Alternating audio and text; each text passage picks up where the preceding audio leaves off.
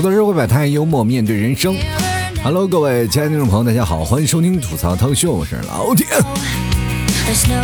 我觉得这世界上最神奇的动物就是女人了，而且最可怕的是结了婚的女人啊。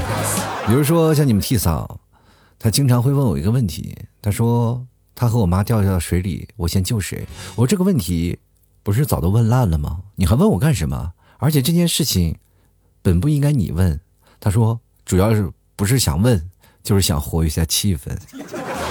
其实我觉得啊，现在目前好多人，他们都没有想到一个问题，就如果说当婆婆和儿媳两个人参加奥运会，绝对能夺得金牌，那就是双人跳水。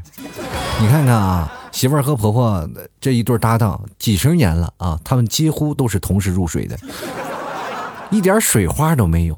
但是你的内心已泛起了波澜。哈 哈每次这道题对于很多男生来说都是一道送命题。各位朋友，当出现这样的问题，我们换一种思维方式，我们可能会有新的一种解释。比如说，当你的老婆问你：“老公，我和你的妈妈掉到水里，你会先救谁？”这个时候，你就该给他们送上金牌了。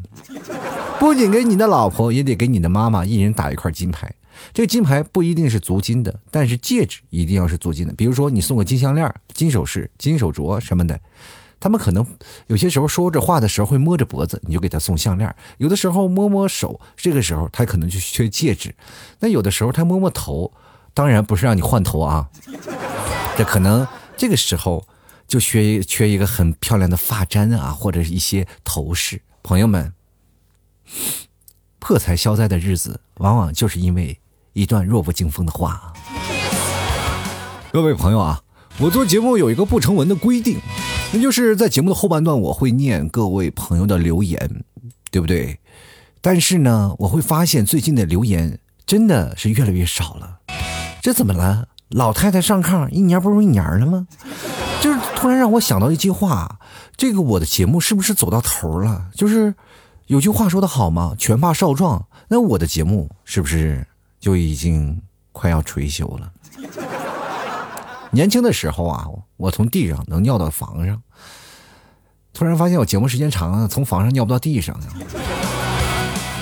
而且我的节目如果要没有留言啊，就会很尴尬。前两天有好多听众朋友跟我说过这句话：“老提，你为什么最近不怎么念留言了呢？啊，快念留言呀！”而且我特别喜欢你听你怼听众啊。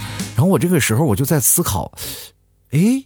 是啊，我最近节目确实念留言念的比较少，然后我就想，到底为什么呢？主要也是因为没有人给我留言。留言特别少，你知道吗？我一打开留言后台，我就每天就惆怅，我这这期节目到底做还是不做？这期节目我跟大家讲，都是硬着头皮做的啊，因为因为我只要一不念呃不念留言，然后就好多听众朋友都会跑过来，老提你为什么不念留言呀？你不念留言，这让我怎么感觉到有些有意思呢？现在突然出现了这么一群人，他们特别喜欢听我念留言，然后去怼一些听众朋友，结果呢，他们就只是听着，从来不留言。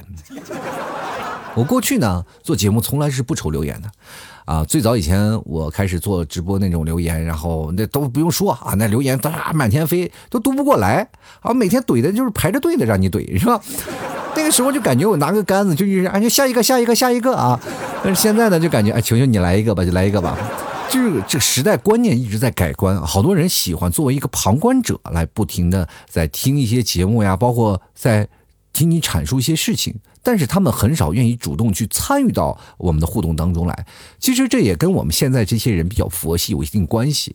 我这呃这段时间我是仔细分析了一下，为什么现在人不愿意评论了？真的，过去人我们可能面对的平面比较少。比如说我们现在看到一个非常有意思的视频，我们可能更愿意去点个赞，是吧？点赞之交，抬头之间。形成默逆，是吧？这个时候呢，你会发现跟你点赞的人在一起吃个饭呀，喝个茶，聊个天啊，这都是你平时的好朋友。但是你们基本不发微信，也不聊天，见面呢，基本都是个点赞。点赞，我一直认为是对我一个友好的方式，或者是怎么样。但是如果反过来说，其实点赞就是证明他还活着。生活当中不就是这样吗？我们为了不断的刷存在感，不断存在这个世界上，或者是从，呃另外一个世界，然后找寻自己的位置，怎么办呢？就梦游嘛。就是梦游在自己另一个世界在干嘛？我在飘飘飘然，不，或者是我在得道升仙，我或者在修身啊。不管从哪边我们走，都会发现人生当中有好多呃不停的节点，啊，不同的节点呢，我们在这节点当中扮演不同的角色。可是这些角色呢，我们会发现不完全表达的不完整。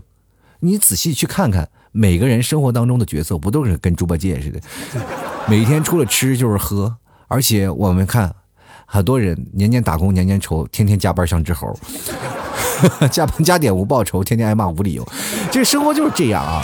而且有的时候呢，比如说放了一块过期的那个快要过期的食物，平时我们都是一直在减肥啊，然后督促着自己，我说不要减，我们不要吃东西了，我们要减肥。然后这些零食我们坚决不吃，然后就看那个零食就慢慢要过期，马上要临近过期那个临界点的时候，你会劝自己说：“哎呀，这食物过期了，不行啊，就不能吃了。这肉，这个反正长出来还能减，不是吗？”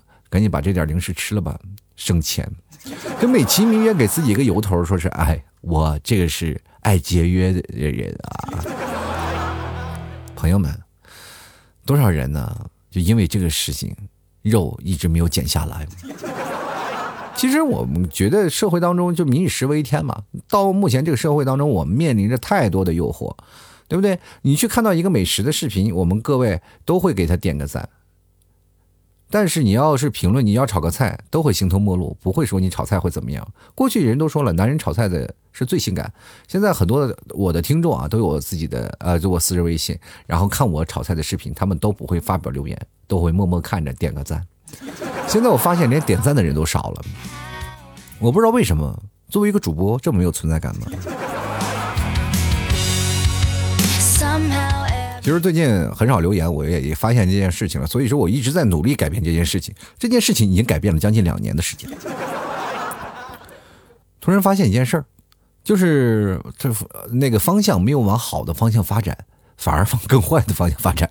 最近我看了一下留言啊，就是大概每天三条、四条、五条，我根本没法说呀。你说我要开启了留言，我就吐槽四位听众朋友，好像好像还来不及张嘴，话题就结束了。好多人都一直误认为啊，只要我说，哎，老提你念留言念太少，不是我念太少，是压根没人留啊。这两年我苦思冥想，想改变这样的现状，但是大家都没有。希望各位朋友多多到老 T 的公众号去留言啊，这个你只有你留言了，那我才能啊跟各位朋友去交流心得，去吐槽留言。其实本来一开始我把这个所有的。节目的方向都交给各位听众朋友，因为我每天会更新一些文章，然后各位只要在你喜欢的文章下方去留言，那么我下期节目就会定到这一期。那么现在这个固定格式已经有了，结果大家朋友好像是，哎，我带带老 T 带我玩呀，然后啊都来了，都来玩，然后过两天老 T 再见了您嘞啊，我只有我一个人在风中果断凌乱，这让我想起了过去的一首打油诗。是吧？我手拿小灵通，站在风雨中，我左手换右手，我右手还打不通。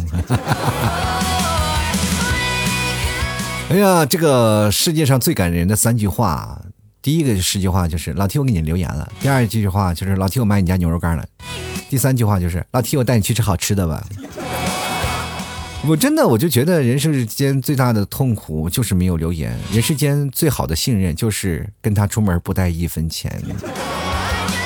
其实我们这些时候，我们就想，应该给各位朋友一些宽容，因为各位朋友听我节目，我是服务于各位听众朋友的。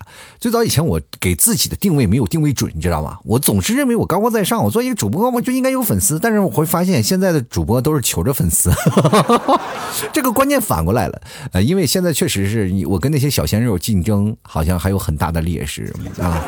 有的时候，我真的我就感觉我出来带我这份脸出来。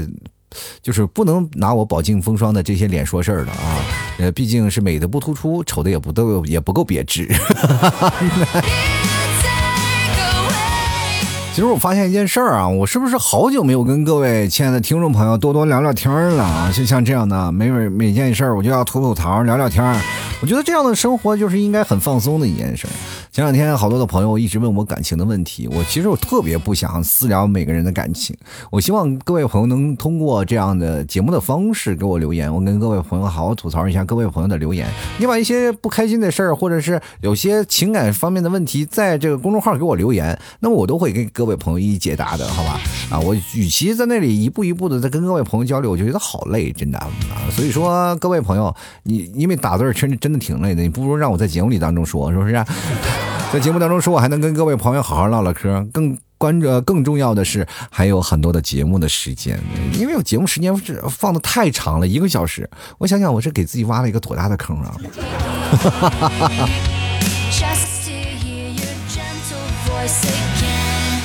哎呀，不知道曾几何时，我一直在想一个问题，就是刚开始啊，我独立开始做节目的时候，也就是说。我做节目那日，就是我开始要饭之时。然后我会发现一个问题，就在最开始相信你的人都是陌生人啊。就好多听众朋友说：“老 T 加油，我们都支持你，我们都支持你。”然后你会发现，最先屏蔽你的就是那些老的听众啊。他们就会觉得：“哎呀，不行了，我要离开你了。”然后好多人都走了。然后你会发现，这跟我们现实当中自己要创业的时候是一样的道理。比如说，你刚开始创业的时候，你会发现最先相信相信你的人是陌生人。但是最先屏蔽你的都是你的好朋友啊，然后删除你的都是你的酒肉朋友，最看不起你的就是你的同学和亲人，尤其是像你的父母啊，说有份工作不好吗？你自己出来创业不行。然后你们同学说你这什么也干不成，然后就各种风险打击你。但是如果你说你有天发达了啊，每次聚会请花钱，说是啊我要请大家吃个饭，哎，那些吃喝玩乐的时候，你会发现那些陌生人不在，其他的人都在。哎，所有的坏事都不有都要通通抛弃。这件事情尤为重要，就是这段时间我不是回内蒙了吗？回内蒙的时候，你会发现一个问题，就是。家里人都有一个聚会的这样一个事情，啊，每次家里人都要聚会，都爱聊天。比如说像我们家要请客的时候，大家的这个亲朋好友都来了，他们最爱说的一件事情就是谈论晚辈儿。晚辈在他们眼里啊，就是有的人都是四五十岁了嘛，就是尤其像我这一辈的，我是在我们这辈里年纪就比较小的，因为我妈就比较小，所以说我在我们这里就是岁数比较小的一个晚辈。那么在他们在谈论我的时候就很多嘛，就是尤尤其是我你们替嫂也来了，然后小 T 也出现了啊，就更多的。人是看孩子，然后顺便然后谈吐我小的时候，说因为我的儿子跟我长得一模一样，他们就开始谈吐啊，说啊他小的时候一样了，小的时候可乖巧了，是吧？怎么样？就谈我小的时候淘气的事他们从来不就是不谈论小的时候我在他们家做他们打我的事儿。就是好像那个时候对我的嫌弃变成了此此时此刻他们谈资，他们是不是以为我那个小时候都失忆了呢？啊，好多亲朋好友都谈论，哎，小的时候可可爱了，可可爱了。他们嫌弃我的时候，你怎么不说，是吧？小的时候我一去谁家就赶紧把门关上，就吃。尤其是我记得我去一个亲戚家啊，我现在不点名说谁，我怕他们听我节目。就是真的，我就是有一次我我就是大老远，小的时候爱玩，因为我过去我没有那个交通设施，没有交通设施呢，我就。光靠两条腿走路，那天呢，我就走啊，就走走走好远好远，就相当于从你们城市的中间走到城市的西边。你就想想，这样多长时间？尤其是对一个年纪还尚幼的一个小孩，靠两条腿走出这这么长的路，是吧？按照我们现在来说，这孩子穷成什么样？当然，过去交通确实不发达，我们那边时候连公交车都没有，自行车那都是一个奢侈品，对吧？我们那时候结婚送的三大件就是自行车、缝纫机，还有手表，对吧？那自行车占据了很高的地位啊。那个时候家里有辆自行车，美的不要不要的。不知道各位朋友有没有骑过二八大杠？我过去骑个。我身高很低啊，骑二八大杠掏钢，就是掏着那个中间那个三角，我们俗话说叫掏裆骑，掏裆骑，我都是在我小孩那个我们同事那个院里的那个小孩的面前，我骑过去，我都仰着头过去，这就好好比是是什么什么，就那种他们是观众啊，我就是在这个阅兵仪式过去那开那辆坦克，你知道吧？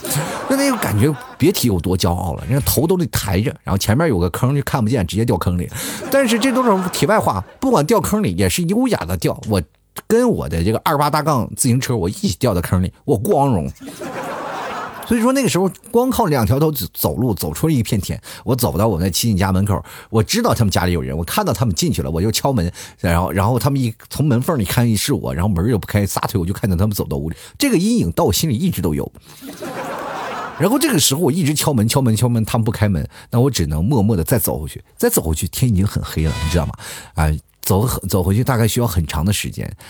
所以说呢，我就再开始回家，我就一直在默默想，为什么不给我开门？于是乎，我这个人啊，我就是有一种坚韧不拔的精神。就第二天我又去了，就是我就蹲门口，我就这回学聪明了，我就不开门啊，我就真的我就不不敲门，然后我就是在那里就守着。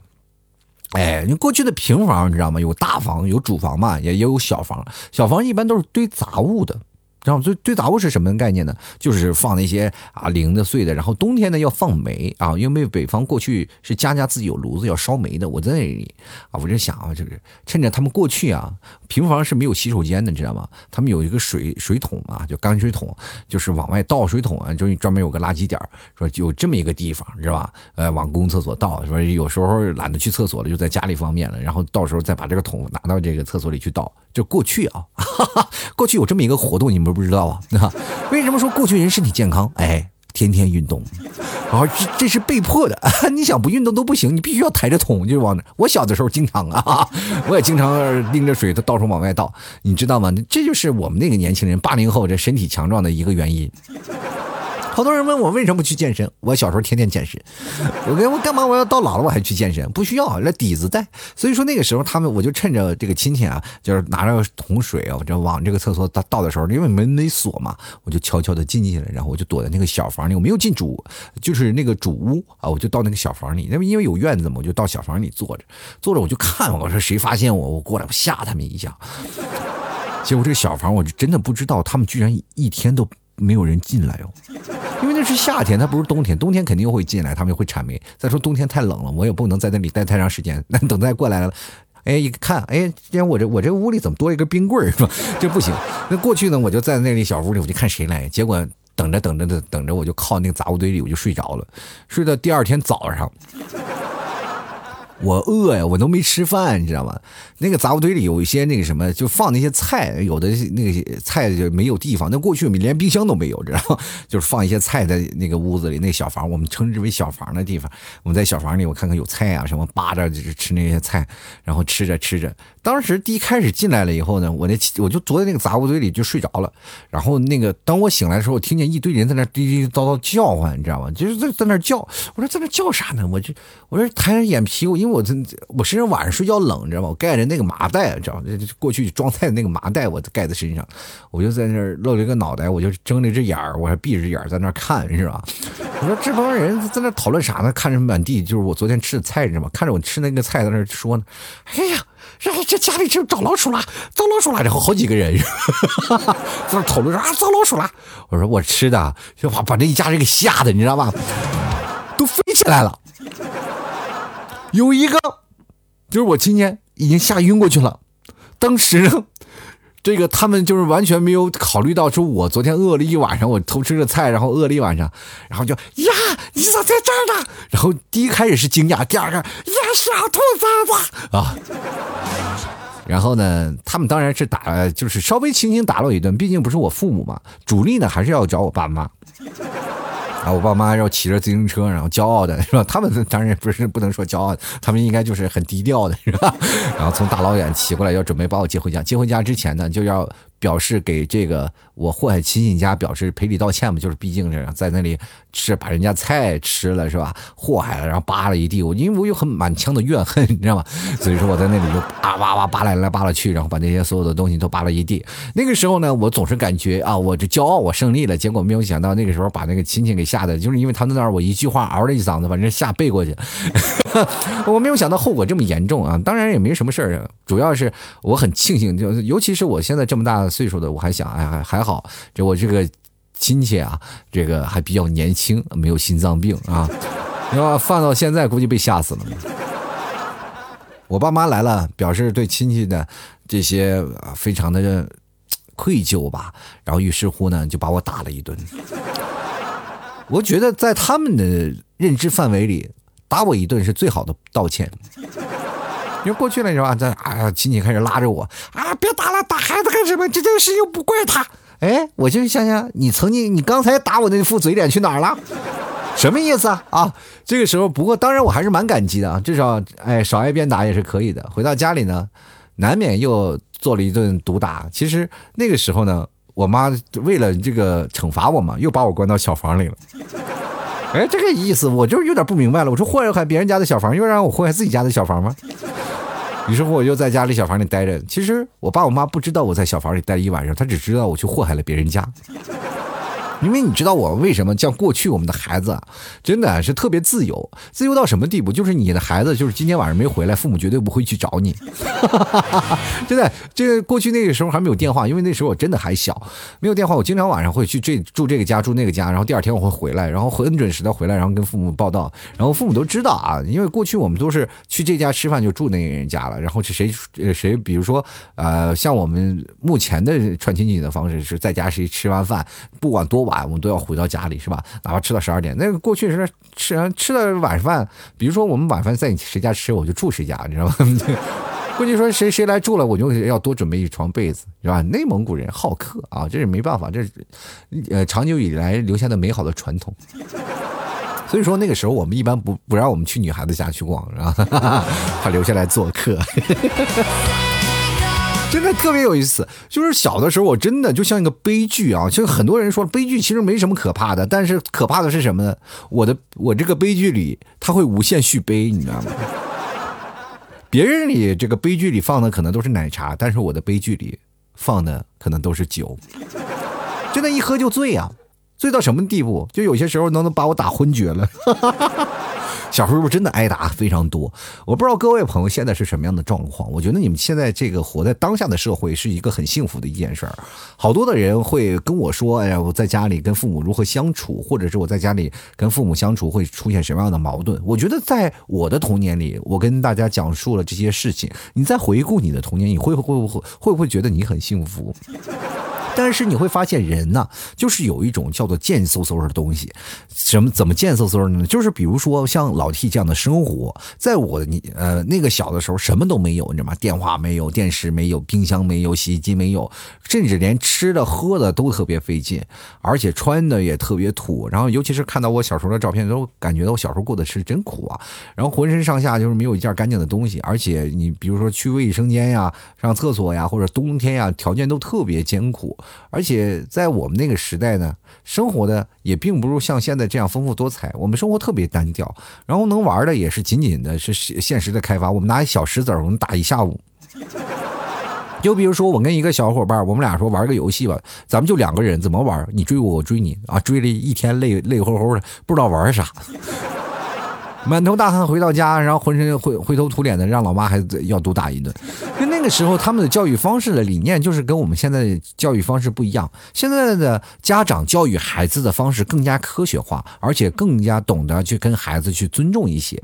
你看现在的父母都很强势，比如说八零后的父母强势到不得了。比如说今天我妈，我在我已经把我的这个设备搬到一个小房里，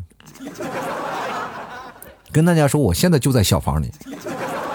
不知道各位朋友啊，我现在没没开始直播。等如果过两天我有时间了，就因为这屋里确实太凉了嘛，啊，冷到一个地方，然后这屋里也没有什么暖气。我在这里呢，比如说我要每次来做节目的时候，我要穿上冬天的棉裤来这里做节目，因为这屋太阴了。像过去呢，就是有小房是平房院子，但是在楼房里有一个过去的老楼房，我们家有老楼房特别老，你你也知道我们家确实不太富裕，很穷啊。真的，过去那种老楼房特别老，这个楼楼房大概比我岁数还要呃小几岁吧，就小几岁，二三十年的房子了。这房子那个过去都有小房，小房是干什么的？是用来储物的，因为家里确实不大，只有四五十平的这样的一个样子。然后这个有个小房子是个储物房。然后过去内蒙的建筑都是有这样的储物房，那现在呢新新型的建筑都是比较大平米的啊，都自己做那个储物间了，然后没有这样的小房了。然后比如说我们这个房子里还有地窖。啊，你知道吗？小的时候我就为了躲避啊，这个我妈的这个追赶，我就经常往地窖里跑。然后地窖里有这个种什么土豆，你知道为什么我们这个地方都有地窖吗？我跟大家讲，呃，过去没有冰箱，所有的冬天我们都要存菜。啊，是不是不是吃不到什么新鲜的蔬菜？我们这里牛羊肉随便吃，但是没有新鲜的蔬菜啊。都是在等哎，什么时候吃菜？那个时候一到了冬天，我们没有菜，所以说我们都要把豆角晒成干儿把这个茄子晒成干儿然后把那个大白菜囤大白菜，囤土豆。然后一到冬天，我们就是呃猪肉土豆炖粉条，是吧？知道吗？为什么会出现这样的情况吗？就是比如说像土豆啊，你包括你现在来内蒙，你吃饭还能吃到那些呃。各多土豆啊，大白菜的这个生活是吧？就是多年来的习惯，没办法。比如说我们那儿有个装锅的，说砂锅呀，就是大分大这个干货嘛，什么干豆角啊啊，这个还有什么干蘑菇呀，是吧？干干土豆啊，是吧？这个时候我每次都下下到窖里，我去拿这个土豆，可深了。现在这个窖里没地方放啊，什么东西也没放，但是经常会放一些酒啊什么的，这个放在这个窖里。所以说这个看到窖，很多的人可能不知道了，但是北方人知道啊。所以说，我现在就在这个小房里待着，因为这个小房比较，因为那个房子里确实是因为比较小嘛，你知道吗？只有两居室，又加上我有个孩子在那里，然后就老闹，我就没有办法做节目。然后有些时候我一做节目呢，你们这个替嫂呢和我们的孩子就要睡到外面客厅的地上。这有些时候我于心不忍，你知道吧？因为做节目的时候我有拖沓，我就可能要准备个几个小时，几个小时，结果他们都睡着了，半夜又孩子又冻醒，我想于心不忍，我与其不与其这样，不如我就搬到小房来做节目。所以说那段时间你可以听我的节目，可能经常会拖更，就是因为这个原因啊。所以说现在节目我就是再冷我也不会拖更了，我都会在这小房里给各位朋友录。所以现在条条件特别艰苦，我这收我左面是一堆杂物，右面是一堆杂物，然后还特别冷，而尤其。这个窗户啊，还是嗖嗖钻风，是吧？我 突然想到了我童年，所以说我今天为什么要聊这事儿，就是因为我在小房上心有所感，一直也逃不过去。你说铁杵它能磨成针，是吧？这个但是木杵还能磨成牙签儿，那我这块料呢，对吧？你看看在冬天里我能磨成啥呢？哎呀，我就是百年磨成一个人嘛。其实好多人都是出现一种。呃，一些特别丧的事儿啊！前两天我看到好多朋友啊，给我发了好多很多丧的信息，我一读到这个信息，我就觉得哎呀很崩溃。我说有时时候我就不愿意去鼓励他们，我说你别这样是吧？啊，你好好的加油，你一定可以的。我天天就会回复这样的信息，我都回复烦了。这是 前两天我一听众朋友啊，老铁我崩溃了。我说你，我说这个你这样吧啊，你崩溃就崩溃吧，呃，那没有办法，你有招想去，没招死去吧。这位朋友，你是个主播呀，你不能这样说。我说我是个主播，那你也不用拿这个东西来老是让我给你加油吧？你自己能不能给自己加油？我发现现在人就得了一种病，叫间歇性的踌躇满志，持续性的混吃等死，对吧？你看看，好多人生活当中不做自己的，不去做改变，而疯狂的就是。啊，往自己的身上说，哎，有什么的？我不努力了，或者我考不上试了，我考不上学了，我工作不好了，对不对？有些时候，甚至好多人就觉得啊，我这太痛苦了，我活着不行。这我人生当中呢，就像一部电影，是是什么电影呢？这我这这老 T 啊，我这人生当中这个电影一步一步的，一幕幕在我眼前传。你觉得我人生中像一个一部什么电影才能形容到我的人生？老 T，以你的阅历来说一部电影名字吧。我说，哦。你是那个弹出来的广告。每次看电影的时候呢，就开始的中间总是能放一些广告影片。哎，你就是那个。等你这个影片谈完了，你的人生的电视才开始，电影啊才刚刚刚开始上映啊。你说这人其实有的时候真的挺累的，你知道吧？而而且你会发现，现在这个社会对坏人都比较宽容，对好人呢不怎么宽容。所以说，有些时候有句话说的好，这个好人活不成，坏人活千年嘛。就是这个社会就有这么一个观念，就是。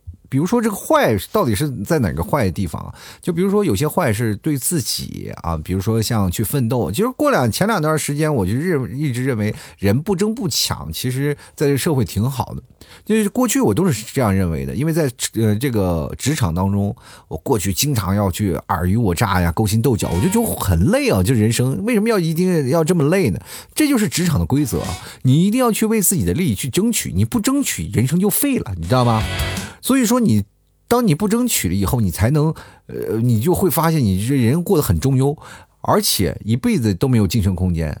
你必须要争取，不需要拼斗，这没办法。你你讨厌这件事情，你也要去努力去做，知道吗？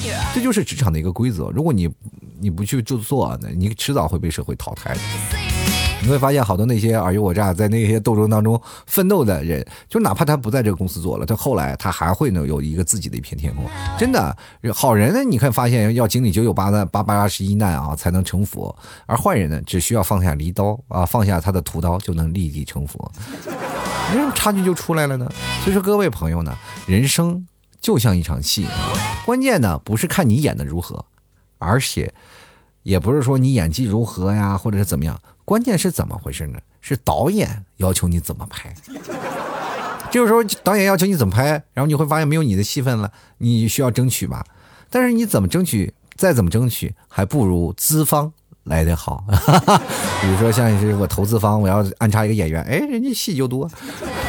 就要不然你就是要找个爸爸呢，对不对？好多人默默一生，然后总觉得默默奋斗，就觉得在这个社会当中我能站住脚跟。但是你会发现，你的头发就像蒲公英一样，要散散发尾了，但是职位却是没有，也一点点往上涨，是不是？所以说呢，你看他人如胶似漆，看自己只能形单影只了。其实我跟各位朋友讲啊，我们如果呢在生活当中要把自己的位置摆好，首先要有自己丰富的幸福感。幸福是什么？幸福就是同仇敌忾，寂寞呢？就是孤军奋战，所以说，在这个时候，你一定要找到跟你一起有相同经历的人，不管是不是恋人、有朋友也好，或者是有一定相同的三观的人，或者是认准一条信息，或者是他能够填补你人生空白的人。就好了，你就会觉得很幸福。所以说，幸福是一件很简单的事儿。比如，好多人会听老 T 的节目，会给他带来很多正能量，或者是听老 T 吐槽，会给他带来快乐。其实这就是一种幸福的本质啊！你有没有发现，我们跳出三观外啊，就是咱先不聊三观，也不聊现在我们的社会的一些形成的体系，我们现在现在聊我们现在社会的人，我们为了什么活着？你会发现一个大环境啊，整个全球的大环境，我们为了什么？为了物质活着。整个社会的金融体系，包括我们现在生活的这些本质，都是非常物质化的。比如说，我们每天在想虑呃想的是什么？我们要买点什么？我们要吃点什么？要喝点什么？这些东西都是物质，都是要花钱的。那有些人呢？又在想什么呢？哎，我应该干什么？比如说我要上学，上学也是非常物质化的。比如说我好好学习，我要建设祖国吗？我要建设国家吗？好多人没有这种想法，主要第一个想法就是先要活着。哎，活着就好，活着就要花钱，花钱我们就要物质，才有这一套的金星金融体系。我们上大学最主要的目的有两点：第一点是为了自己的父母给自己父母长脸，光耀门楣；第二点就是父母会经常传到一个消息。你只有上大学才能找到好工作，才能养活自己。朋友们，你有没有发现这些问题就很可怕？然后当你问你自己父母说：“爸妈，我不上学该干嘛？”爸妈就会告诉你一个道理：“我也我们也不知道，我们只知道你只有上学才行。”因为现在社会就是这样的，我们找工作第一条的门槛。就是考大学，我们考大学的那个事情，我们觉得，我现在跟各位朋友讲，活到老学到老。我们现在包括我们，哪怕从大学校园里出来了，我们要更更加呃想努力的去学习，但是我们很少有时间去学习了，我们更多时间在看别人在干什么，是不是？比如说现在好多人在。津津乐道的一件事儿是什么？就比如说那些学生现在高考，很多毕了业的人都说：“哎，我们也经历过，看看你们都看别人笑话是吧？” 从来不知道学习为了什么。我们其实学习应该为了自己，让学习一些更多的知识，更多的知识面，然后让它更广，让我们理解更多的社会的精妙啊。有有些时候，我们透过这个。事情的这个本质，然后再看到自己，你会发现物质社会影响到我们每一个人，乃至于整个社会运作的一个体系。当我们真的抛开物质来说，最重要的是万物以人为本。我们时候什么时候注重一个人？有些时候人说啊，你不是人。各位朋友，我们真的有的时候真的不是人，我们是个机器，是吧？是不是印钞票的机器？要不然你们提早天天跟我说要钱，我说我去哪儿给你印那么多钱去，对吧？说我这是用不了那么多钱呀，但是有些时候呢，你又没有钱，你被迫为了钱而低头。最早以前我在追寻快乐的时候，我在想要做节目，或者是啊在做一份工作的时候，我选择了做节目。做节目你以为是快乐呢？不快乐，因为生活压迫着你。你为了一个人而改变着，比如说你有家庭了，如果是我是独善其身就一个人，我宁可每个月就大概是赚个。不要很多钱，就要一点点的钱，我能活得很快乐。我每天坐在这个麦克风面前，跟各位朋友讲述一些事情，我也觉得够了。因为这样的人生就是我自己为自己决定。我比如说我苦思冥想，今天应该有什么样的事儿啊，或者有什么好玩的事儿要跟各位朋友分享，或者要吐槽，我就会在节目当中跟各位朋友说，对不对？好了，吐槽社会百态，幽默面对人生。如果各位朋友喜欢老 T 节目的话，欢迎关注老 T 的微信公众号主播老 T，还有老 T 的私人微信号。拼音的老 T 二零一二，欢迎各位朋友关注啊！如果各位朋友喜欢的，想要留言的，别忘了在老 T 的微信公众号上留言啊，在微信公众号搜索主播老 T，然后每篇都会发一篇文章，文章最下方就是留言啊，给老 T 留言，留言的上方有两个二维码，一个是老 T 的打赏二维码，希望各位朋友喜欢老 T 的。给老 T 一点点支持啊！打赏一下下，打赏前三位的将会获得本期节目的赞助权。你看本期节目就没有赞助，连有一留言都没有，生活真的太困苦了。如果各位朋友喜欢呢，别忘了支持一下。同样的，想买牛肉干的啊，想吃老 T 家地道内蒙牛肉干的。登录淘宝搜索店铺啊，吐槽脱口秀，然后呢，也可以搜索宝贝啊，等，老 T 家特产牛肉干，或者是老 T 牛肉干，都可以看到，就是拼音的呃这个大写的 T，老 T 家特产牛肉干，老 T 牛肉干可以看到老 T 家的牛肉干。当然了，各位朋友进去了也要去三位一体啊，你看到呃，比如说就是店铺名是吐槽脱口秀，然后掌柜的名字叫勺放哪儿了？各位朋友可以对暗号啊，吐槽社会百态，我会回复幽默面对人生。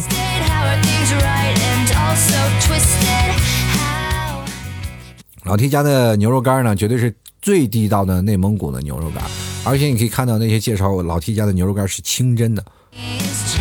清真这个说法很重要，它包括在屠宰的过程啊，包括在所有的在这个做的过程当中都是非常的干净，而且有一套的详细的程序的来做的。而且清真你吃起来绝对是百分之百的放心，它不会掺杂任何一丝丝的肉。我跟大家周个底吧，就是好多现在市面上做的假肉都掺杂了各种各种五花八门的肉，然后让你有点牛肉的味道就可以，但是你吃不到真的牛肉。虽然说你能吃到牛肉的味道，但是你不是真牛肉，你不是都一样吗？不一样，是里面的营养元素不一样，而且。老 T 家的草原的牛都是一直在草原上奔跑，它散发出的营养物质和这个在圈养的牛的物质都不一样，更何况啊一些杂牌的肉和老 T 家的纯牛肉比，完全是两回事啊！绝对是放心的吃，尤其是你家有孩子也可以放心的吃，然后或者是你自己啊在出门的时候带点牛肉干吃，绝对是让你吃的安心，吃的放心啊！好了，接下来的时间呢，就让我们看一下听众留言。然后本期节目呢，听众留言略过没有。其实每次我在做节目的时候，我就想，哎呀，看一下本期听众留言啊，这这个就是已经很习惯的一件事。但是现在发现没有留言了，没有留言了，这节目是不是应该结束了呢？开心和快乐的话，其实我每天都想跟各位朋友说。人生呢，不要有太多太沮丧的事儿啊！也希望各位朋友都能开开心心、快乐。我每天要想吐槽一些事儿呢，希望各位朋友有什么开心的或者是不开心的事儿，愿意分享给我，欢迎在老七公众号留言。那么我会在这时候跟各位朋友再去想啊，你该吐槽什么事儿。那这两天我也在想，用是否各位朋友现在都看不到公众号，或者是不知道才从哪边去留言？那我也再想想啊，就是过两天。是看看能不能从微信上去想想一个话题，跟各位朋友去吐吐槽，然后让让大家一起在这方面去留留言。呃，我因为有好多人都也不看朋友圈，然后我也觉得这件事情留言也很夸张。呃，我就希望你能够找一个很好的那样留言的方式啊，或者是老 T 建一个微信群，然后要开留言了，各位朋友可以在那里留言。但是我发现一件事儿，就好多人不会留言。他不知道该说什么，啊，他需要更长的时间去思考，他也应该留言的是方式。我觉得各位朋友应该去放下的时间去思考一件事情：我要说什么？我要把心底里想说的话，应该怎么样把他的我这个思维的些方式，然后变成一种文字的方式。一种文字其实对一个人。感触特别深，真的，我特别建议各位朋友经常写写自己的博客啊，或者是呃会写一些日志。过去我们都有个空间日志嘛，那很多的朋友会有这个想法去写一些空间日志什么的，或者是会提笔写写自己的姓名标签。当然，这些已经是过去式了。很多人会以发朋友圈的形式来改变自己的人生，但是可是你有没有想过，这样的方式就是非常单调，我们无法记录自己的人生。其实好事儿啊，不管是怎么样，都是要多磨啊。俗话说好事多磨，但是呢，任何。不管你想好的记忆，或者不管是怎么样，都不如一个烂笔头。所以说，各位朋友，如果喜欢开心的事儿或者不开心的事儿呢，都要把它拿笔呀记录下来，给自己人生留下一个节点嘛，对不对？就比如说像我这个是，我小的时候没有任何记忆，都是被打出来的。比如说我看看我身上的这道伤疤，我就想起我小时候那些事儿。很多人说你小时候这么惨，你长大了会，嗯，会不会更惨？会更惨，一样的，很惨。就是人生当中有太多的惨事儿，或者是也有很多的高兴事儿。但是你一想起这些惨事儿，你会发现你就高兴不起来了，是吧？但是呢，不管你活得怎么样，或者是你在这个充斥着物质的世界上活得不开心呀，或者是开心呀，这些都不重要。最重要的是你是否认清了自己。只有你记日志的时候，你才会发现那个时候你的。自己会是什么样？比如有的人会留着很早以前自己写的信啊，或者收到的信，我觉得这是一个很好的习惯。他们会把自己的记忆封存到一个小铁盒里，有些时候会翻开这个小铁盒，看看曾经的一些记忆的一些片段。我觉得这些都是好事儿，或者是过去都有影集嘛，现在我们都拿手机里放着，放着自己照片。但你会发现，放着自己照片出现一个问题，就是我们除了会 P 的图的那几张照片，别的照片都不配称之为照片。所以说那些丑图呢，我们都自己留着，但是呢，也不把它洗出来，就就在那儿放着。换了手机，这些照片就随着手机消失殆尽。或者是我们把照片会有的比较勤快的人，把照片存下来啊，就把它荡下来，然后放到电脑里，说是若干年后我们去看一看。但是会发现好多好多人很少去看，直到电脑格式化了才忘了。哎，我这里有个文件夹，放着以前的照片。再也找不回来了，没了没了吧。所以说，好多人都会形成这样的一个观念，然后或者还有一个人，好多人们会这样的看待自己啊。就比如说过去的照片，那个像素很低，你放到那边呢，然后就看到过去像素很低的时候，你就强迫症犯了啊，一定要把它删掉。然后再看到过去自己啊，那时候怎么那么傻，就要把它删掉。我们现在人学会了删除键，却往往少了那些。我介入的东西，比如说我每会给每个照片进行的命名啊，对不对？你去想想，很多男生收收留那些小片都会给自己小片每个都精心的做好编号，为什么给自己的照片都不能下此强大的功夫呢？所以说呢，人生最重要的是开心就好，也希望各位朋友也不要把那些过多的心情、压抑的事情，然后藏在心里。有什么不开心的事欢迎留言。让我们一起来吐槽。我的节目的宗旨就是，有什么不开心的事儿说出来，让我们开心一下。好了，各位朋友，吐槽社会百态，幽默面对人生啊！本期节目就要到此结束了啊！非常感谢各位朋友的收听。如果各位朋友喜欢的，别忘了登录到淘宝搜索“老 T 家特产购牛肉干”购买，支持一下老 T。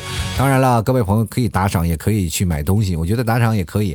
你要觉得这个。买牛肉干觉得不可以，是直接登录到淘宝啊，这个支持一下，买个牛肉干啥的。当然，有的人选择打赏都是可以的。希望各位朋友给老 T 一点小小的支持。好了，本期节目就要到此结束了，欢迎各位朋友下次收听，拜拜喽。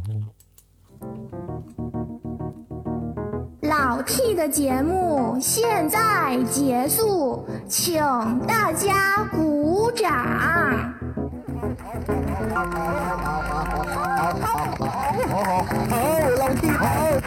好，